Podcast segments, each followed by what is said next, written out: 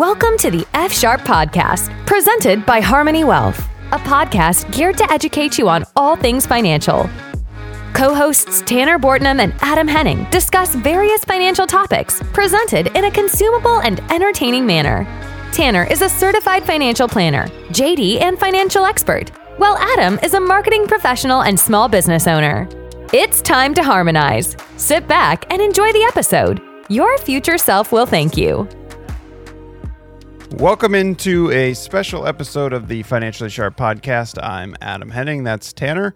Uh, we're coming to you today, uh, Saturday, March 11th, for us, like I said, a special emergency podcast. Um, today, we're going to go over um, and unpack everything Silicon Valley Bank. Um, we're we're recording this episode, like I said again, Saturday, March 11th. Um, a very timely episode. Um, that's kind of the reason why we're calling it a special episode. Um, just given the the things that went down on Thursday, Friday. Um, so when we reference yesterday or Thursday, please keep that in mind that we are recording this on Saturday. So um, just to give a quick background. Um, I, I was busy, Tanner, with uh, you know just regular life and a, a photo shoot, and he was done for the day, came back, got on social media, and started seeing these things, these memes and jokes. I don't want to play it lightly, but um, I just quickly sent you a few texts and some stuff. I was like, "What's going on?" Um, and you said, "Hey, let's just instead of me explaining it to you, let's just record a special episode." So here we are.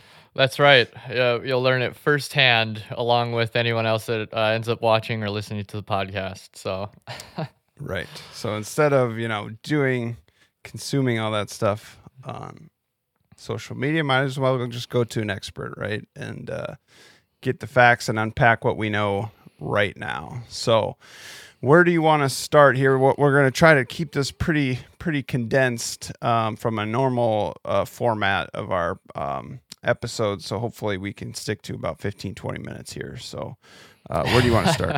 yeah, uh, that's the hope. Uh, and don't depends. hold me to that. Yeah, I was going to say, it depends how many questions you have and things that, that we need to kind of um, dive into more. But uh, really, I mean, I just want to talk about, again, what we know as of now. It's Saturday. So, um, you know, what information is out there right now? As you mentioned, you heard a lot of it on social media. I've seen a lot of things on social media. Uh, they're you know getting maybe a tenth of it right, or and not that they're intentionally getting things wrong. It's just you can only put so much on social media, and so it's not focusing on all of it. And what I want to do in this is really just it's a very very complex situation that had you know what I think are three really main causes that caused this you know perfect storm.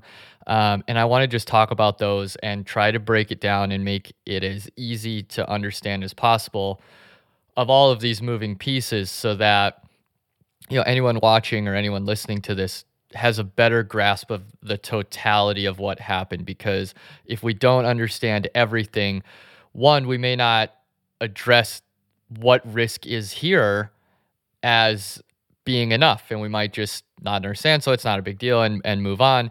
But on the flip side we also there are times and this i think is social media pushing this uh, but that it could cause more panic than is also necessary. So i think it's just really important to talk about uh, silicon valley bank we're going to be calling that svb for the rest of the episode uh, to try to cut down on on uh, the the long names, um, but really just talk about who they were, what happened, what what situation were they in were they in and what did they do that got them into this situation? Was there any um, you know bad actors that we are aware of? What are the implications of this going forward? You know all of those types of things. And we'll try to keep it as adam said uh, a heck of a lot shorter than our normal episodes which run 45 minutes to an hour.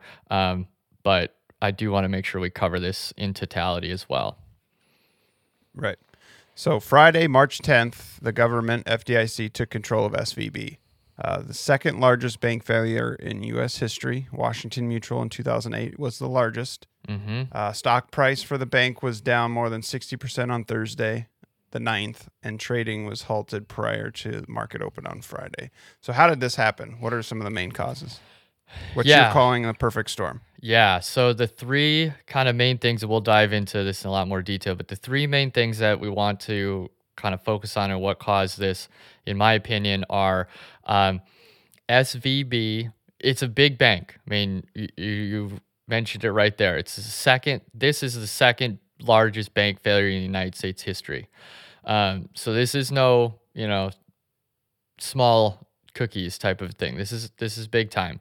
Um, but SVB worked primarily with startups and venture capitalists. They they're not a Chase or a Wells Fargo or a you know a, a normal even in even a normal regional bank. I mean, wherever you're listening, I'm sure that there's regional credit unions and banks that that are near you that you know work with just regular people like us and have you know regular business accounts and and and have kind of everything. They specialized with uh, working with startups and venture uh, capital companies. Um, nearly a half of all venture backed tech and healthcare companies um, were using SVB. So, very, very specialized with what they did. But it, it also is not a new bank. They've been around for 40 years. So, they've been around a long time.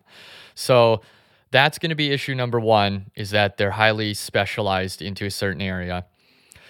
Issue number two is the rapid I say that a little bit. It, has been rapid, but I don't want to. This isn't the Fed's fault, so I'll, I'll put that out there first. But the the rapid rate hikes that we've seen over the last you know nine months have had played an impact into this and and what happened. That's factor number two of this perfect storm, and then the third one was, uh, you know, again, I don't want to blame social media, but social media had to play into it and kind of this, uh, the information got out and there was a run on the bank. There was fear, and fear spread very quickly throughout the news and throughout social media. And there was a run on the bank. Uh, I don't remember the exact figure that I was reading, but uh, approximately 25% of deposits were taken out in one day. Like that, that's going to cripple any bank. So when those things happen, um, and, and when all three of them happen, and in a very condensed time frame, it doesn't at least at this point here on saturday nothing i've read looks or seems like there were any bad actors. Now as more information comes out maybe that is changes but as of right now it just seems like this was just a really really unfortunate system uh, you know f- three things that all happened and caused this very large bank uh, to you know to go under and the fdic took control on friday Can you explain a run on the bank? Is that just a, a phrase used to pull out money? A, a- lot of Yeah. assets Yep. were drawn. Yep, exactly. So a run on the bank is when uh, people or companies go to the bank and take out their their deposits and keep cash, move it to a different bank, you know, whatever they do with them. But it's it's a very very large uh, withdrawal of deposits that a bank would you know had, um, and and a big decrease in in their assets. So, from a strategy standpoint, were they positioned well, or was this just bad strategy, or Uh, yeah, uh, I, I th- mean, combination of many things? Yeah, yeah, combination of many things. I'm gonna chalk it up to right now. Uh, can you sit here and say was it bad strategy? Sure, hindsight's twenty twenty. You know, yeah, a lot of the uh, a lot of the social media memes. You know, some of the ones that you sent me talk about that. You know, they had a uh, one of them. I'm trying to remember was a clip from uh, Wolf of Wall Street, and they had changed some of the you know the terms in there and whatnot, and and and and and basically just making a mockery of of SVB and what happened. Um, you know, I I don't know. Like it's hindsight's 2020, so we can sit here and say, yeah, that wasn't very intelligent to make investments that they did. Um, but at again, like we're we're right here right now, knowing that, you know if they made those investments two, three, four years ago, like you you don't know that this is happening, and so um, I think that it's a little harsh to at least as of this point, until more data would come out, I think it's a little harsh to say that it's because of poor investments. So let's let's just walk through what happened so that we're not talking like I feel like that kind of got into an area we haven't really discussed the, the assets and different things. That's okay. So um, let's just kind of so we went over the three kind of catalysts that I think caused this. Now let's just start, and I'm just going to kind of walk through what happened. Uh, if you have a question on something, please throw it in. But I kind of wanted, I don't want to do a lot of explaining in this other than just to kind of walk through this series of events and then we can go over it. That sound cool?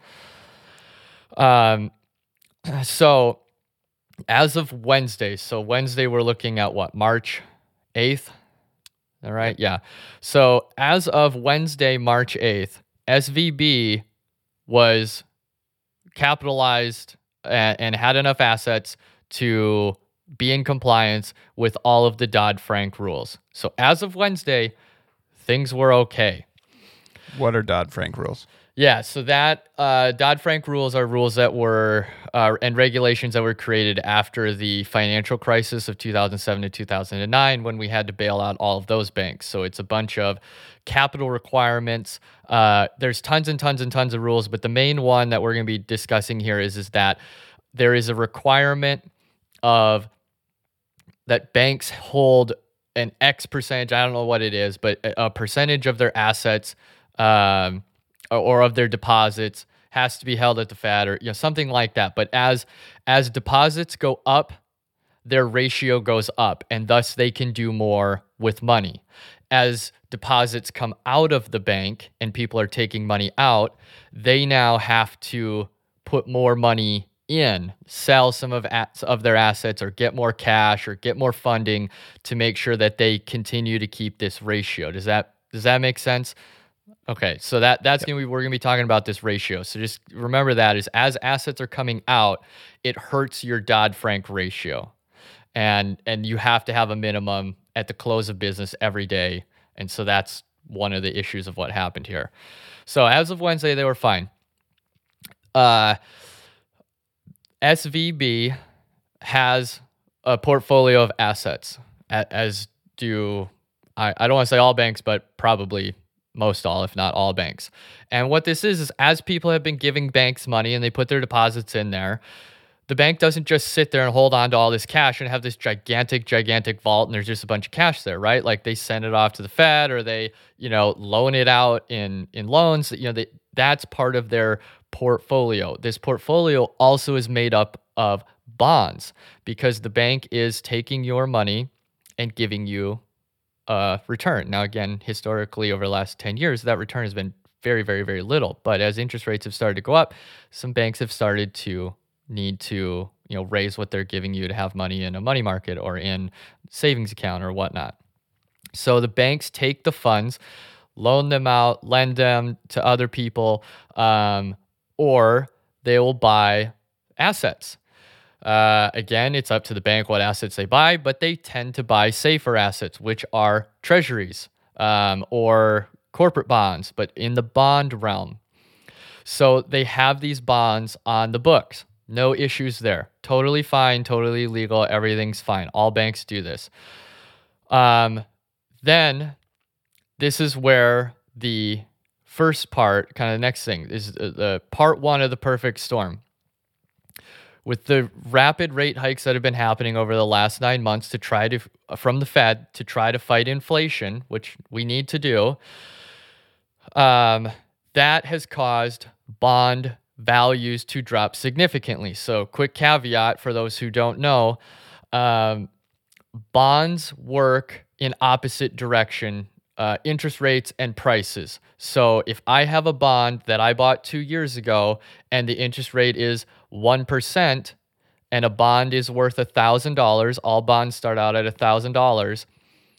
Adam, you are not going to give me $1,000 today to take my 1% bond because you can go get a brand new one for $1,000 that's giving you 4%.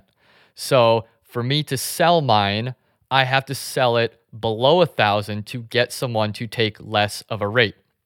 So as interest rates go up, bond prices go down on existing bonds and vice versa. If in a year from now, interest rates start going down, bond prices will start going up because they're more valuable because you can't get that same high interest rate anymore.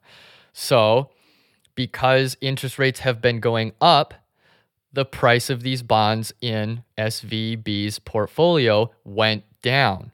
Now, on the face of that, not a huge problem because uh, if they could have let them go to maturity, they still get their $1,000 back. It's only the price is down only if you have to sell them before they reach their maturity. Does that all make sense? Yep. Okay. So their So bond they needed to sell fund the the run on the bank, or should I just? uh no, you're just you're a few steps ahead, but yes. okay. So their bond portfolio was negative. Again, just on the face of it, not a huge problem at that point. Now, uh, let's see where I'm at. So, uh, part number one of the perfect storm was that um, it caused, as I mentioned, their bond portfolio to be negative. Now, part two of this perfect storm, as I alluded to earlier, they work primarily with startups and venture capital companies. That sector has gotten hit uh, probably one of the hardest hit um, areas of the economy, other than real estate, because as interest rates go up, it is more expensive to borrow money from a bank. Well, who borrows the most money on a percentage basis? Startups, because they don't make any money yet. So it, it's all debt. And so um, they have switched from it's now too expensive to take out loans and keep borrowing money. So they were starting to take money that was on deposit from SVB and you know to do payroll and to pay for all their expenses and, and different things like that. So the deposits started to come out just on ordinary expenses from all of the startups. Okay again normal for this to happen but um, svb's business is so concentrated with startups that this had a greater impact on them than again it would a Chase uh, or a, or a Wells Fargo. So, as these deposits started to come out in normal course over the last few months, SVB's ratio that I alluded to earlier started to go down. This Dodd Frank ratio started to go down. And so they had to sell assets to make sure they were in compliance with this Dodd Frank ratio. So now they were forced to sell these bonds that were at a loss because their ratio was bad to free up cash and to make that cash available and, and be in compliant with Dodd Frank. Okay, so of the they sold, I think it's something like $21 billion worth of bonds, came to a $1.8 billion loss on those bonds. Then at the same time, this was either Wednesday or Thursday, they put out in news that they were going to try to raise i think another 2 billion roughly 2 2.5 billion in stock. They were going to issue new stock and try to get more cash that way as well to make sure that they had more assets on the books to make their ra- their dodd-frank ratio higher. Well part number 3 all of this news breaks that this is happening that they're you know selling this, uh, sold this at a loss, and that they're trying to raise more cash by the stock.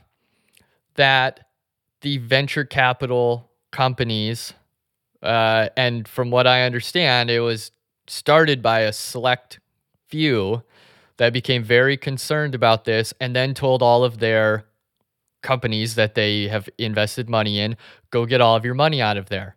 Well, then the news starts you know fluctuating around and going through social media and across the news and this just compounds and that's where this run on the bank. It started with some and then it went to more and more and more and it was you know like i had mentioned earlier i think it was about 25% of all the deposits that the bank had came out on thursday.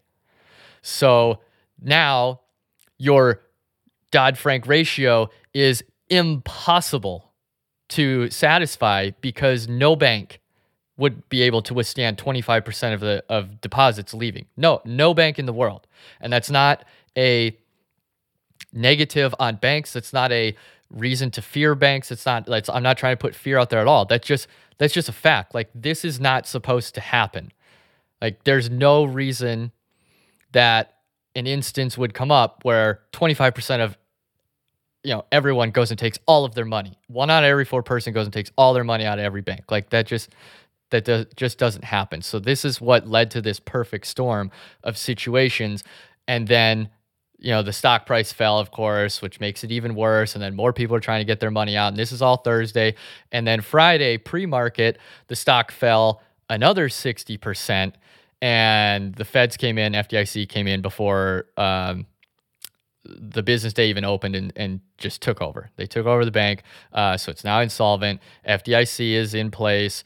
Anyone with FDIC insurance, which is any any account under up to $250,000. They said we'll get their money by Monday.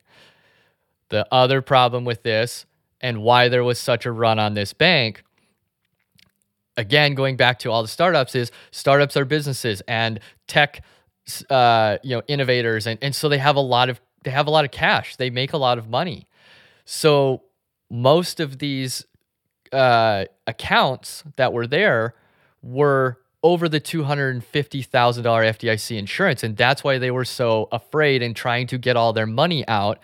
Um, it was, uh, I have it right here. SVB had approximately 95% of its deposits were not FDIC insured, which means 95% of the money in the bank was over the $250,000 FDIC mark.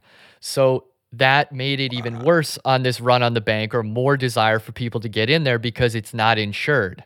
And so, you know, you go to Chase, they're at 51%. You know, like most people are going to have all of their money covered. So there isn't going to be that urgency to have to go try to get all your money out because, like, if Chase were to fail, which it's not going to, but if Chase were to fail hypothetically, people's money's okay because it's FDIC sure. insured. So it, it caused a panic. Consumer banking. Exactly. So this caused, and, and like I said, it's just a perfect storm of all of these things happening all at the same time. This is a interesting exercise, I guess, if you uh, spend a little bit of time on this. But how much of uh, social media of these three parts. If if this would have been 2005, would they have been? And this is I'm just asking for your opinion. Sure. Would they p- potentially been okay, been able to to raise that in a couple of days without the the news hitting and spreading so fast, or uh, like yeah. more venture venture capitalist? Uh, no, so so th- to answer that question, um, would it have been likely? I don't know, but the probability would have been significantly higher that things would have been fine. Like, sure. Even going through parts one and two of the perfect storm, if all of these tech companies um, and, and startups don't go take all their money out, the bank is fine.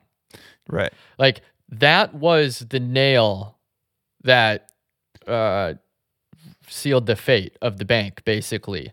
It was they they were struggling, but they were trying to raise some uh, some additional capital. They had to sell at a loss.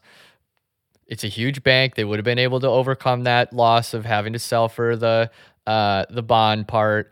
Um, they were trying to raise more capital with some additional stock. They had agreements in place that for that to go through until this just turned into mayhem. Um, mm. I I think they they might have been okay.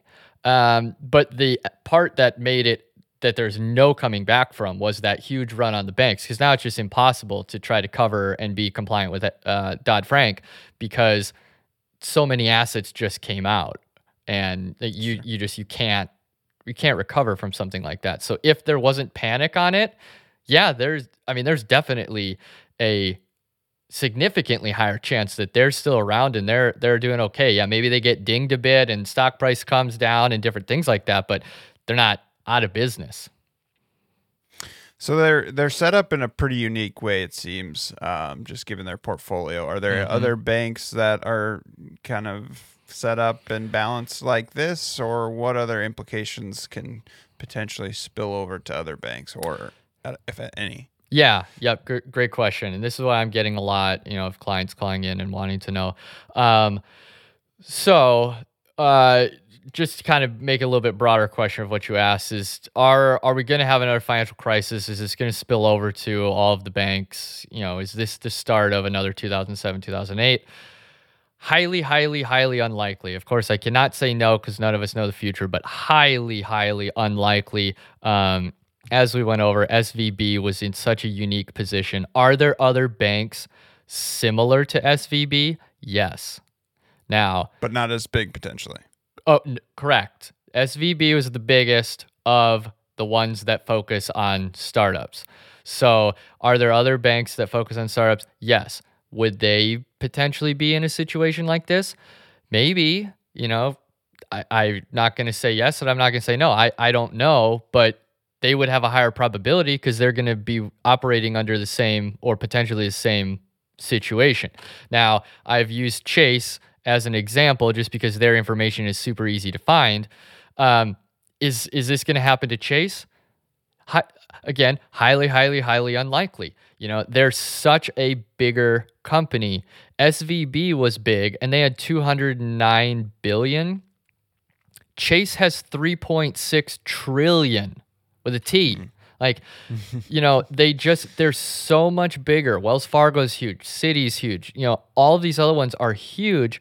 They're they're just they have so much so much more resources that if it's and also startups are such a smaller portion and percentage of their business that if this were to happen to them hypothetically they have the ability to withstand it it's not going to be and, and also, there wouldn't be as big from. of a run on the bank because, as I alluded to, you don't have 95% of all the right. money there uninsured. So there's not an urgency for everyone to just run in and be, feel that they have to take all their money out of the bank. So, um, so yeah, I don't think we're gonna have you know another financial crisis. Could there be another bank or two? Maybe, but they're get, probably gonna be ones that are similarly situated to SVB and focusing on startups and different things like that. Um, Is that information available in the investors report, like the portfolio percentages and their positioning? Uh, so yeah, I mean, if you dig through their extent. quarterly reports of any bank, yeah. you can find out. You're not going to find out what every individual investment that they have is, but you can find out a mixture on what they have um, total and and what their deposits are and their ratios, and there, there's tons and tons of information you could find. Um, is anyone going to do that? You know, no. Some. Right. I mean, the people that are doing that are the people that are running mutual fund companies. Again, I would just state if for anyone watching or listening to this, just you know, if you own a regional bank or a smaller bank that focuses a lot in tech or, you know, something like this, review it. Look at it. Now, I'm not making a recommendation because I can't do that, but think about it and go talk with your financial professional because um, they'd be able to know your situation uh, better to be able to give you that recommendation.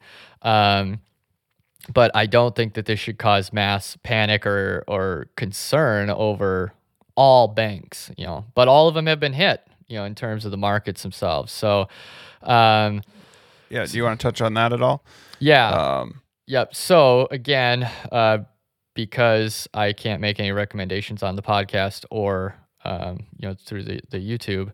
Uh, talk with your financial professional about your situation. Um, but you know this has brought down the banks. All of them have gotten slammed. Not as hard from a stock standpoint and stock price. Not all of them obviously as much as SVB, but they've they've come down and it potentially could be a buying opportunity for you if it fits your situation and and you do the research or your you know financial professional does but it could be an opportunity um you know to get some some good ones that have gotten hit uh, because because of this interesting yeah so and then one last thing that uh, i do want to put out there and I, I don't think is being talked about really at all, or or definitely is not being talked about enough. Um, you know, from uh, implications of this, again, I don't think there's going to be huge, huge implications in terms of the banking world in regards to this. Are we going to get more regulations? I wouldn't be surprised. Any situation like this that ever happens gives the government more reason to come out and say that they need to create more rules. Um, Sure. But that's to be seen. Um, but the the big thing I see is, you know, again, SVB uh, was taking care of approximately 50% of all new venture backed tech and healthcare companies. Okay. In the world or in the uh, in the United States. in the United. Okay. Yeah, because they're based out of California. So it's still, you know, it the company, the, Makes the sense. bank is Silicon, Silicon Valley Bank. So they they focus on that. Okay, they're now gone. Who's you know, well, there's one of two things. Who's gonna step up and fill that role? And how are they gonna avoid this same pitfall? Because, you know, I don't blame the startups for doing what they they did because they need to protect themselves, but they also bit the hand that feeds them. You know, there there Hmm. now is no bank to give. I mean, I want to say there's no bank, but 50% of all the money that's been given to that industry came from one bank that's no longer there. So who's going to step up and now be the the new bank to do this? And how are they going to avoid this same pitfall? And if there isn't a bank that's able to step up and do this, what does that mean for the tech and healthcare innovation sector over the next few years? Because there's going to be less money for new innovative ideas to go out there. Are we just going to have some sort of stall and lag? I mean, like, where, where's the funding going to come to make sure that America stays on top with all of our tech innovations? And that, I think, is a huge question that as of right now, no one knows. It's way too early, but that's something to keep, you know, in mind as we go through of how does this play out, because that's a really, really big, um, that's a really big concern. When you say step up, do you mean merger, potential merger, or just offering that service Uh, as, a, as a bank?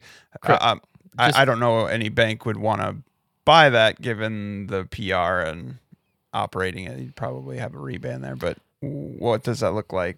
If is there opportunity now, or is that gone since FDIC has stepped in?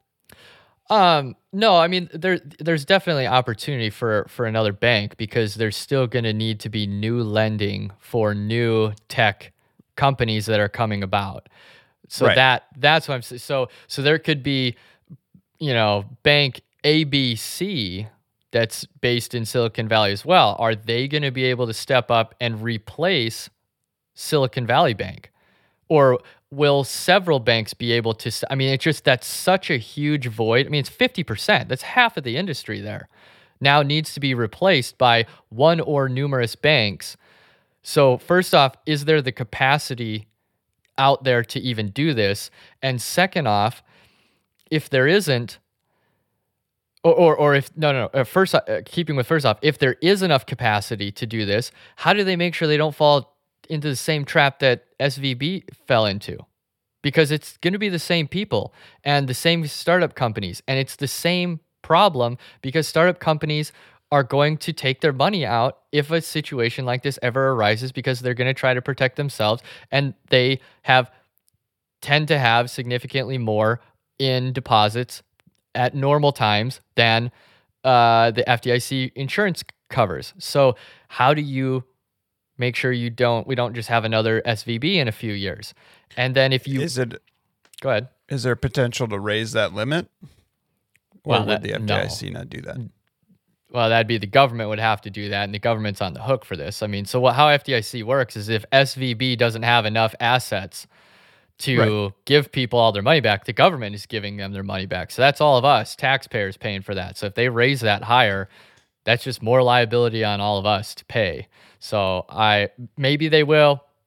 It's it's an option. I I don't probably foresee it happening. Um, I won't cut that vein open any farther. no, that's just fine. Uh, so, so we have that, and then and then if there isn't the capacity out there, or if people or other banks just don't even want to take on this now, what does that look like for this industry? Where are they going to get their money? Are we going to have a lag in technology or are they going to go overseas and get money? And now all of a sudden, all of our best ideas are being backed by overseas money? You know, is that a, a good thing? I mean, I on one hand, yes, because it's going to continue to keep American innovation going forward. But on the, the other hand, it depends where that what country that is. I mean, do we want Russia funding some tech companies here in, in the United States? Probably not.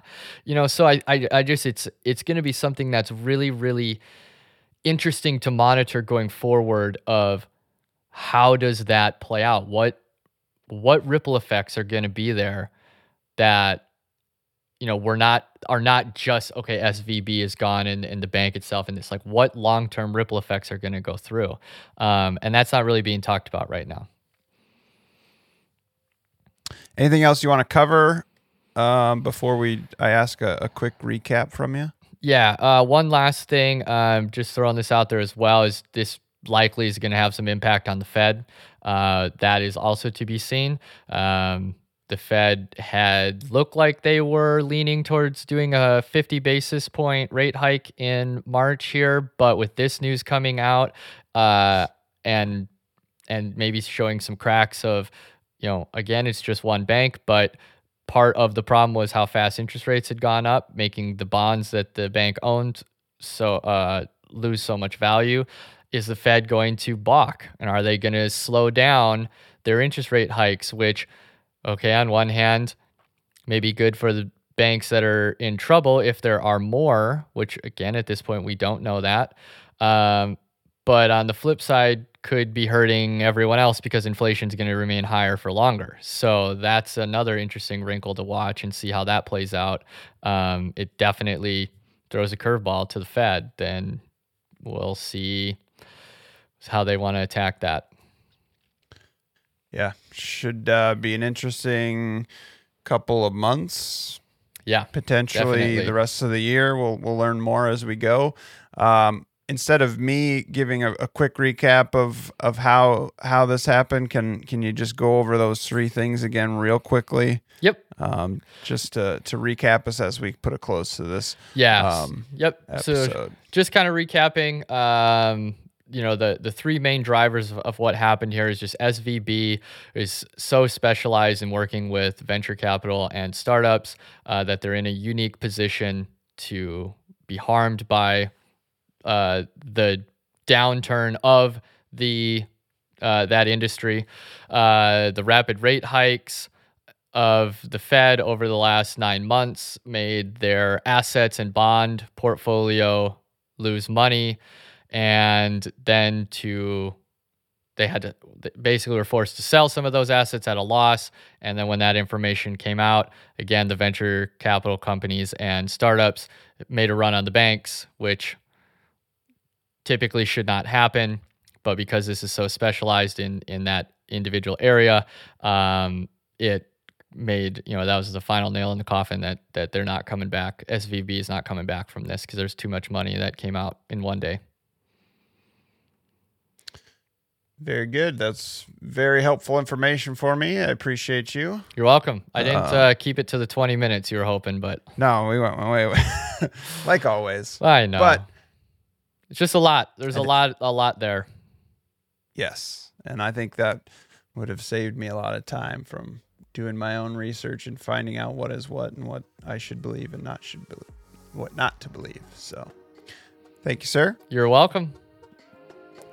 Uh, support our podcast by pressing that follow button, leave a five star review. Most importantly, tell a friend, share this episode, um, this special emergency episode.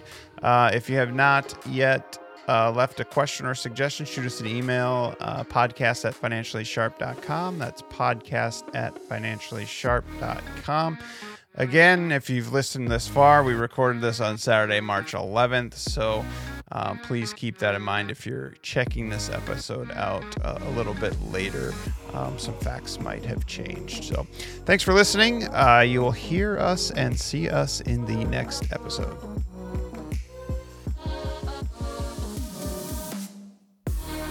This podcast is for informational and entertainment purposes only and should not be relied upon as a basis for investment decisions. This podcast does not engage in rendering legal, tax, financial, or other professional services.